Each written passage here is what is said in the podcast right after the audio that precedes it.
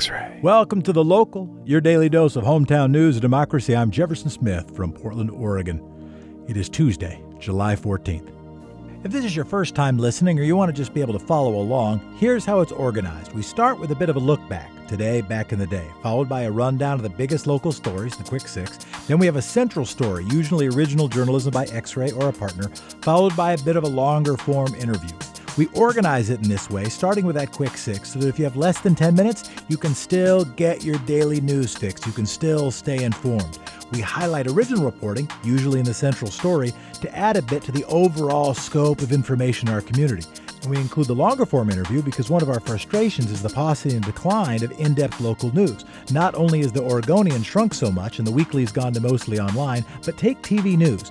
In a 30 minute evening news broadcast, once you take out commercials, weather, sports, crime, and traffic, you're left with about three or four minutes. That's not even enough for the quick six. So if you want to spend 30 minutes on the local news, we think you want more, and democracy needs you to get more than just three or four minutes of critical news plus 26 minutes of commercial weather, sports, crime, and traffic. We do the today back in the day because of a flaw in the word news. It covers what's new. It can often fail to engage our brains in stuff that isn't as fresh, didn't just happen, but is hugely important. The overall narrative thread of where we are as a community, understanding what happened before. It's a reminder to us that we try to do the new and we have to try to do the important. We do try to make it engaging enough that we can help keep Portland informed and listen to the news while you're getting ready in the morning, commuting, exercising, gardening, walking the dog. And we're a nonprofit, so while we do need support and we'd welcome advertising, we aren't doing this for commerce. We are in it for democracy. And democracy requires an informed, engaged electorate. That's you. You're the coalition of the benevolently irrational, the good people doing good things for no good reason. And without you, democracy doesn't stand a chance. But with you, it does, and you're priceless. Definition of priceless? Worth a lot, not for sale. X-Ray. Today, back in the day, July 14, 1937, Julius Meier, Oregon's only elected independent governor, died. He was governor during the darkest years of the Great Depression. If the last name sounds familiar, it's because his dad started Meier and Frank. Julius Meier was born in Portland to German immigrants of Jewish ancestry. Meier served for just one term, 1931 to 1935. Among his accomplishments, establishing the OLCC, the Oregon Liquor Control Commission, after Prohibition ended. He founded the Oregon State Police, helped create a state board of agriculture. Two things he tried to do, and many a politician in Oregon have broken their pick on both. He tried to establish a sales tax, and he tried to have public power. That said, federal legislation was passed in 1933 authorizing the public development of the Bonneville and Grand Coulee dams. And a happy 50th birthday to local musician Thomas Lauderdale. If you have a happy birthday or a shout out, you can send us an email or even an audio file. Just send it to the local at xray.fm. And speaking of music, today on the local, we're going to be talking some about music. It's a special episode today. We'll start with your quick six news headlines. Katie Watkins is going to drop in to share info about an upcoming drive in live show, Pavement. We'll talk about it. And we'll have an interview with Cervanté Pope from partner station The Numberz with Corey Glover from the band Living Colour. X ray. And first up, it is today's Quick Six local rundown. Oregonians are now required to wear masks outdoors if they can't maintain six feet of distance. Stay back! Governor Kate Brown announced the updated face covering requirement yesterday. COVID 19 cases are continuing to rise, and so the governor on Monday also announced a statewide limit of 10 people in indoor social gatherings. As we know, indoor social gatherings are how a lot of the transmission is happening. The governor's office said those limits would not apply to businesses or worship services. Both of those mandates are set to take effect tomorrow on Wednesday. Brown said repeatedly on Monday that she was not going to, and I'm quoting, set up the party police. Instead, was urging Oregonians to voluntarily abide by the guidelines. Here's more quote The proof here will be in the numbers. Either people will adhere to the requirement or I will be forced to take more restrictive measures. End quote. In just the past week, 2,000 people in Oregon have been diagnosed with coronavirus. That's the largest spike in new cases the state has seen in any seven day period. So let's look a little bit more at the numbers. Your daily dose of data. On Monday, 280 new cases. We've now had 12,438 people diagnosed with the virus in Oregon, and those numbers last week, that was more than the entire month of May. Half of all cases are from people under the age of 40, and one third of all cases are from people under the age of 30. Recent workplace outbreaks. The state reported an outbreak of 20 cases related to Shearer's Foods, a processing plant in Umatilla County. The state reported there was an investigation June 26, but the initial case count was below the five case threshold for public disclosure. At least 120 people in custody and 21 staff at the Snake River Correctional Institution in Ontario have been infected. The prison has more than 2,700 inmates. All of them are now being quarantined. Recent virus transmission models estimate that the state could see anywhere from 1,100 to 7,300 new cases per day by the end of July. We've been setting weekly records. We've been doing 250 to 400 per day. State health officials are blaming the increased spread principally on three things workplace outbreaks, places like the food processing plant, transmission in nursing homes and similar facilities, and social gatherings like house parties. Brown's new rules impact only that last category. What are you, bored of Zoom calls? You could use Google Meets or Hangout or whatever it is now.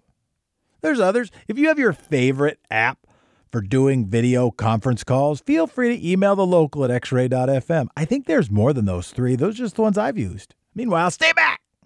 These people doing. We did all that work. We did all that work to keep our case count low. Now we're going out having parties. People are getting sick. Come on.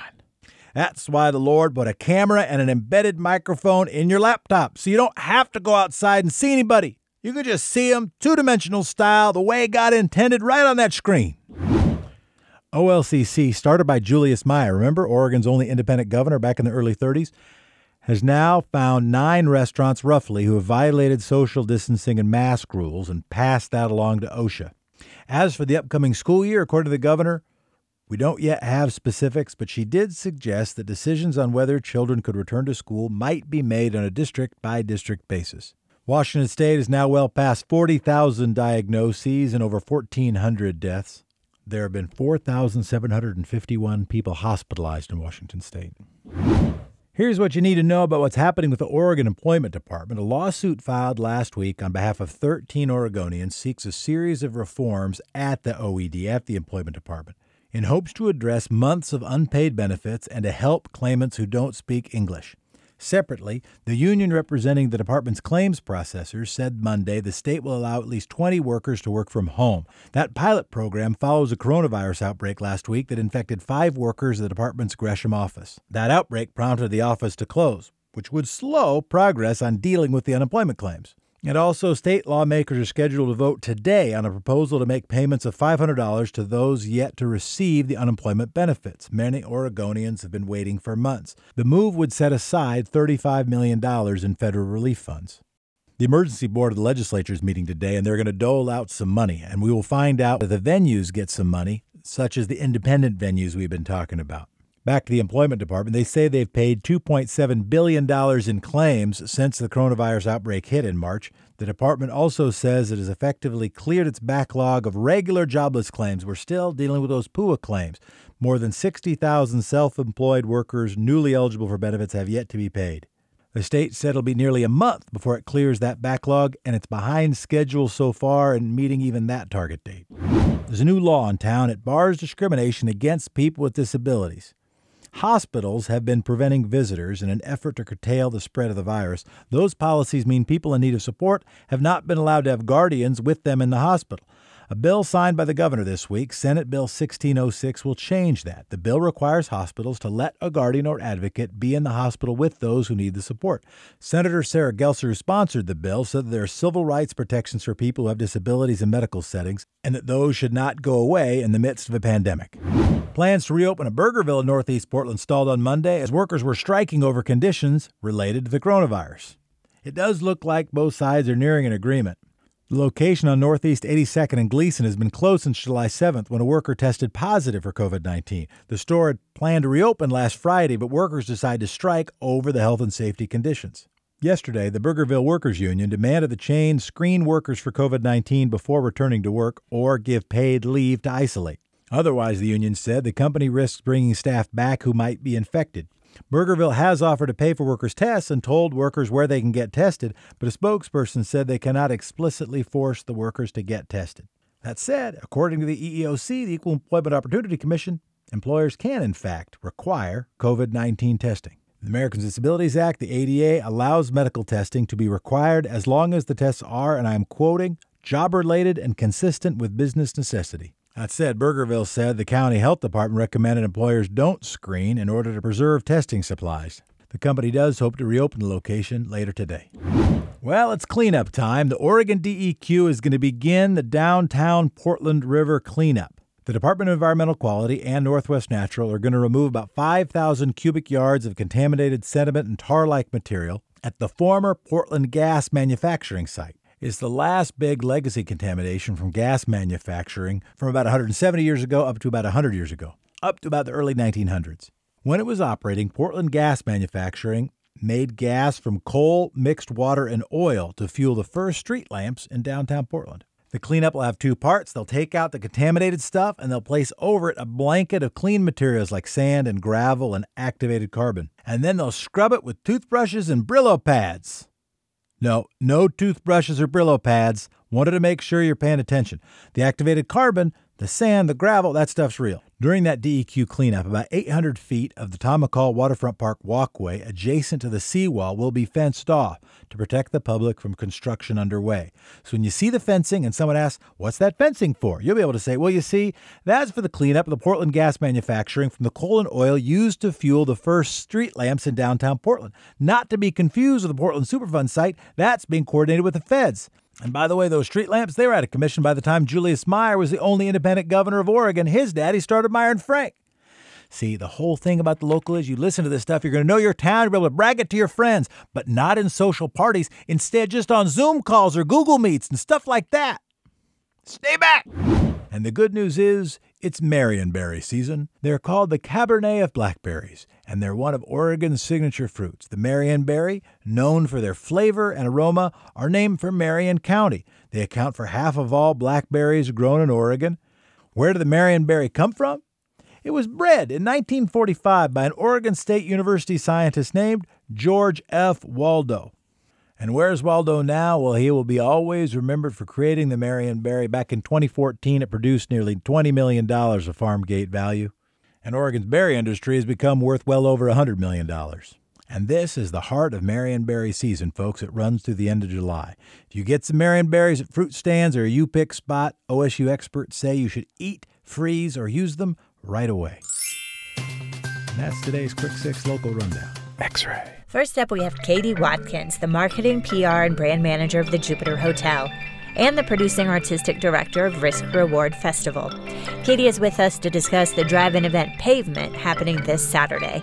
Katie and Jefferson cover the what, when, and how of this unique music festival and why live music moves us more than Netflix. On Friday, you've got a show coming up that is trying to on figure Saturday. out. Oh, excuse me. Why did I say Friday? I know it's on Saturday. on Just want to Saturday. make that clear off the get. we're we're going to start this all over again. Katie Watkins. Katie Watkins, you have a show coming up on Saturday that is trying to figure out how to maintain a vibrant artistic culture in our town without giving everybody cholera. Tell us what's happening. Correct. Oh man, so that's exactly what we're trying to do. It's uh, it's called Pavement, a pop-up parking lot drive-in performance. Uh, we're basically running off of a kind of in, inspired by drive-in movie theaters uh, method of, of keeping live art and live performance available for the public and for the artists in a way that's safe and that keeps people distant. And therefore, we're going to have, God, we have seven, eight artists that are performing on Saturday twice. There's two different shows. Um, it'll be the same show each time at seven and nine o'clock. And yeah, they're going to perform. The the audience is going to be kind of a theater in the round, backing into car spaces and sort of making a stage for artists while staying in their car. And then we're very lucky to have you all at X-Ray involved uh, to to get the radio playing in their car like you do at the drive-in theater. We're looking forward to it. I think it's really fun. By the way, Katie Watkins, who we're talking to, is the uh, PR, marketing, and brand manager for the Jupiter Hotel and the producing artistic director of the Risk Reward Festival. Uh, what's been Yeah. the what was the impetus of this? How did the conversation start? Obviously, the motivation was, hey, let's keep art going in the context and even community connection going in the context of COVID nineteen. But what? How did get the discussions get going? Sure. So we actually were um, talking to some friends in Seattle who uh, there's a dance company called Landforms Dance, and they performed in our festival last year, and they started to do a sort of scavenger hunt performance where they I mean, it was really technically pretty incredible and a lot of work, and I'm really impressed by what they put together. That ended up being, uh, think it was seven performers, and you basically drive to their house and watch them perform in their front yard or in their por- on their porch or through the window, things like that. Um, so we were trying to think of ways that we could do that that didn't involve quite so much of an invasion of privacy, um, and that we could open up um, to the general public in Portland and also keep like you said keep that community idea going we wanted to be able to meet up with everyone in a similar way where we could all see each other connect with each other but not have to be on top of each other. You have another job title as well which is tarot card reader. Is that accurate? and is that something you can practice by phone or do you have to be unsocially distanced in order to properly read the tarot? No i can do that wherever. That's pretty solid as long as I have a deck with me. How often do you do it? I do it, you know, I, I haven't done it too much lately, certainly because of this, but uh, I tend to do events and things like that when people need it. I've done private parties and I've done fundraisers and things like that. So I kind of keep it to myself and then bust it out when somebody needs someone to do that. How are artists adapting to social distancing as you've been tracking this since the quarantine first went into effect? it's fascinating. I I've always believed that artists are innovators. I mean, innovation comes from artists, and you can find that in any industry. And this has been pretty, I would say, started out being pretty devastating, is continuing to be pretty devastating. And watching, you know, the big theater venues and, and dance venues become incredibly affected by COVID and, and this quarantine uh, and social distancing, certainly. The artists themselves are, yeah, they are adaptable. I mean, we've watched artists who work in a live arts medium have to transition to digital, which is not a platform that they have ever usually. I mean, sometimes yes, there there are crossover, and there are certainly artists in town that work in the digital sphere, but not a lot of them. And watching them have to decide if they want to take that on, if they want to do some Instagram live story of their living room dances or backyard or whatever. I mean, I'm seeing a lot of that. I'm seeing um, a lot of the big festivals go digital, which has been fascinating. Uh, and then there's a whole slew of artists who say, you know, this is too much. I need to reconsider what I'm doing. I think we're we're in danger of losing some incredible creators who just aren't finding it possible to maintain an artistic practice under the current circumstances because money is such an issue. What have been the challenges of putting on this show? In addition to money, what have been the hard parts? Uh, it's honestly not it's been pretty solid it hasn't been too difficult i, I think um, you know not being able to be in the same room planning is, is difficult but zoom and things like that make it quite a bit easier uh, and i am curious about how this weekend will go in terms of just making sure we have all the tech in place. I'm used to performing or uh, producing performances in uh, a venue of some sort and having access to power and access to internet and uh, all of the speakers and lighting and all of that equipment that seems you know so easy when you're in a space so performing in a parking lot we're really having to get creative on how we use a generator and and whether we can offer wi-fi you know things like that why is live performance so important for artists and audiences why isn't it just enough to have netflix oh Mm, good question. I it's a, it's kind of a lifeblood for some people. I think it's that connection between audience and artist, and the energy that is uh, transferred back and forth that you just can't get when you're watching something static like ne- Netflix. I mean, I don't I don't feel I have certainly watched TV shows and movies that make me feel engaged, but I don't feel that transfer of energy in the same way. I mean, my partner and I just watched Hamilton last weekend when it came out, and and that was amazing, and it's beautiful, and the costumes, and it's cool to see that so close up. But it's nothing like seeing it in person and feeling the like full body goosebumps when something dramatic happens. And I, for me, it's it's not the same as being able to engage directly with an artist while I'm watching. How can listeners find out more about pavement, about risk reward? How do you want folks to engage? It would be great if, um, you know, I think that we're almost sold out of car spaces and we have some standing and seating spaces available, um, which are going to be, of course, socially distanced and masks required if you're outside of a closed vehicle, uh, and, and chairs encouraged so you could bring camping chairs and things like that. And I, I know we still have some of those spaces available.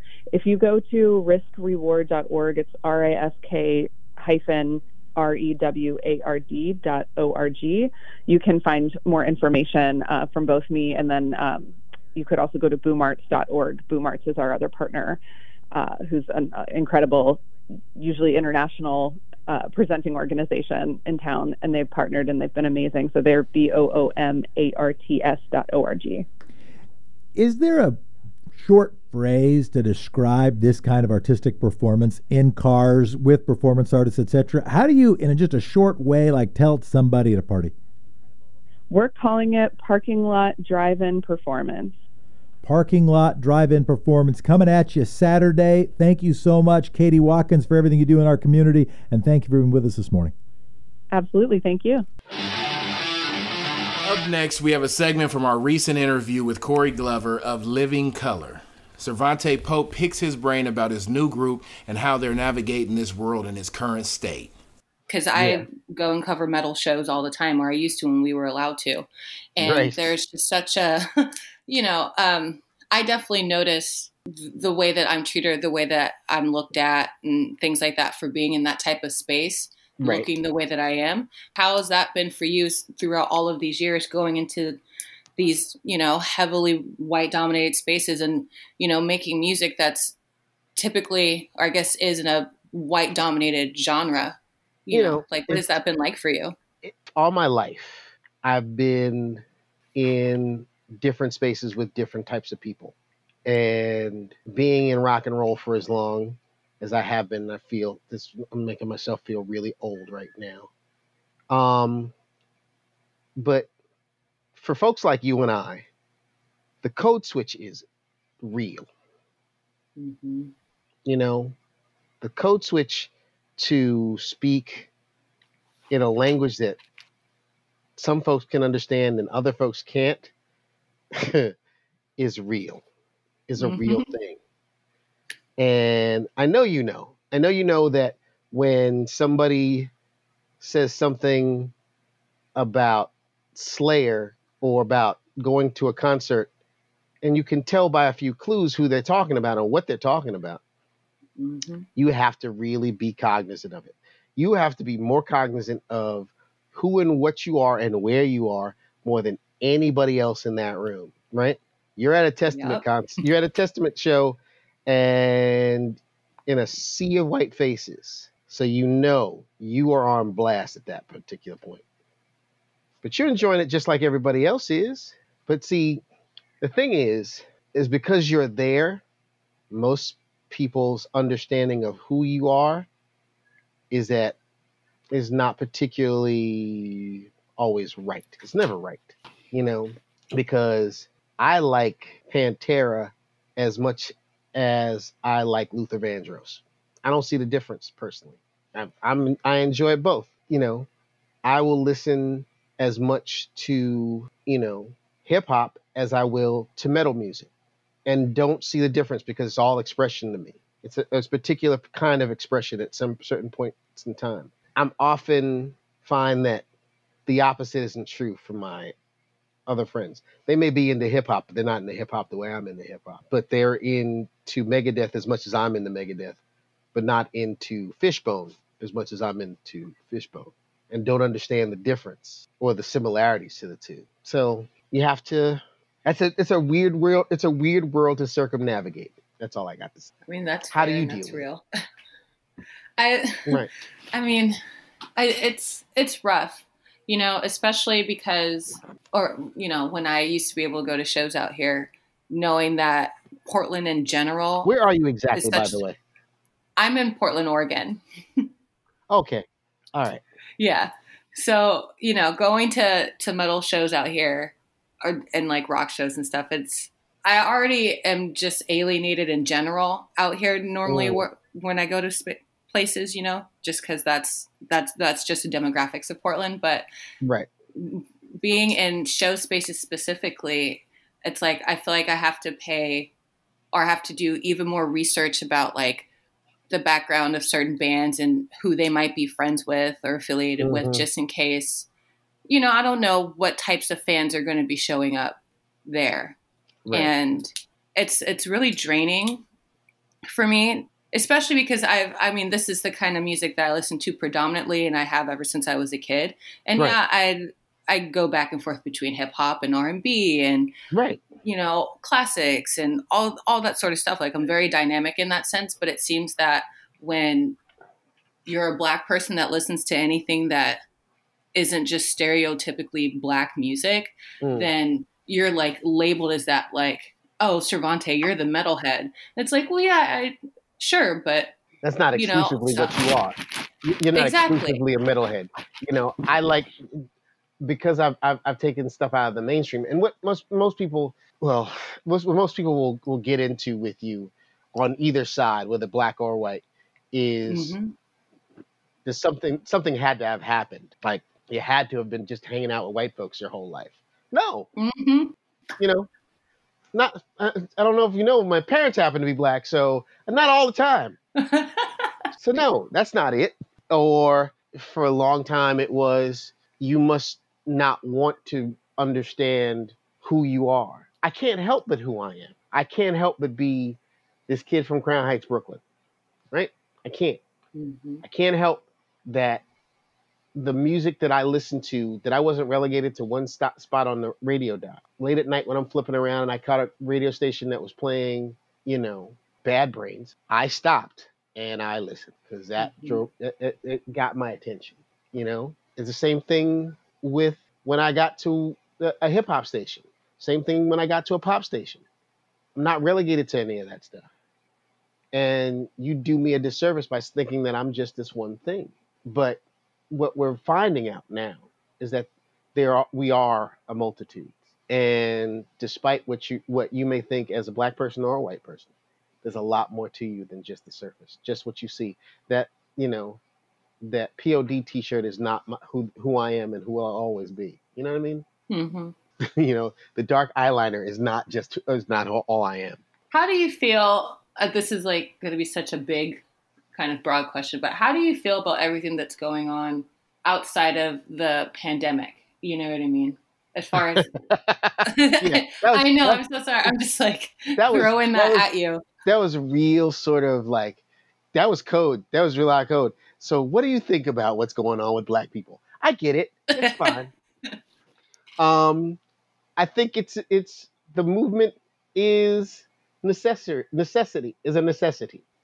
You know, mm-hmm. we go through these these situations periodically. We went through it when in Fer- when when it went down Ferguson and Eric Gardner. We went into it when it was Tamir Rice. We went into it when it was Trayvon Martin. This is not a. It's not new. What I think is different now is that you cannot, with all that we have in our it, it, it, that we can see, that it's tactile. You can't think that what we're what we're saying is bullshit. I'm sorry I said said that. Hope I didn't get, get you in the no FCC problem. I'm not tripping. you can bleep that shit out. I don't care. Um, but that we are what we say we are, and it's. I said this. I've said this on many occasions, but it's a difficult conversation on its way. A very difficult conversation that some folks are not willing to have, but it's a necessity to have in order for there to be some sort of change. You want you want there to be peace and quiet of some kind. Deal with the problems that you have in your in front of you, and if you can't deal with it, it's only going to persist. Right. How have you talked to and I'm sorry if this is like uber personal, but how have you talked to your kids about what's going on?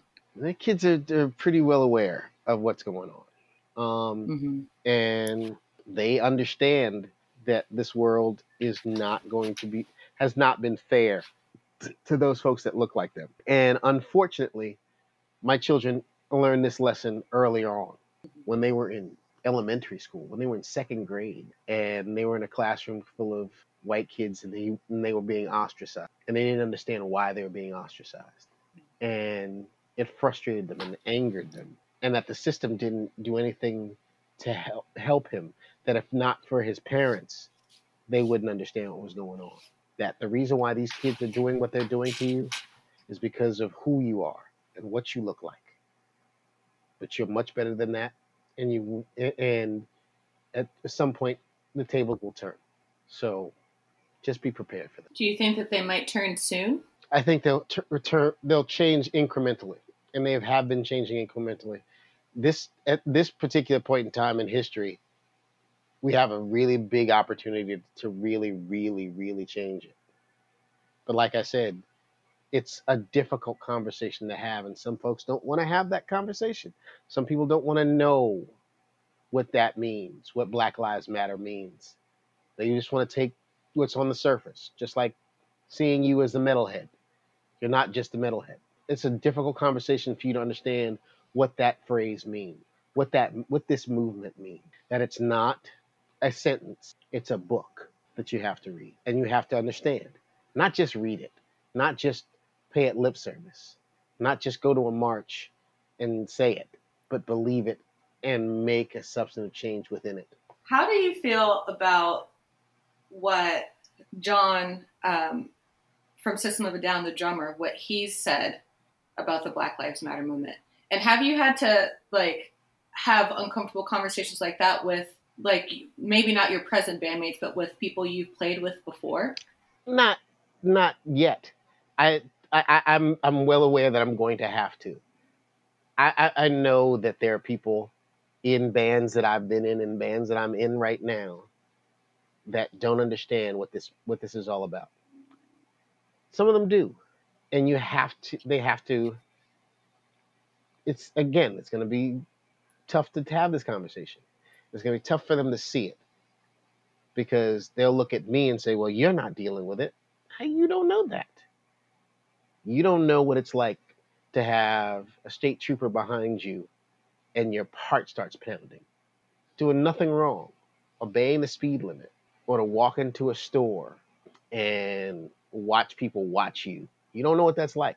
You've never had to deal with it. You never will have to deal with it. I do.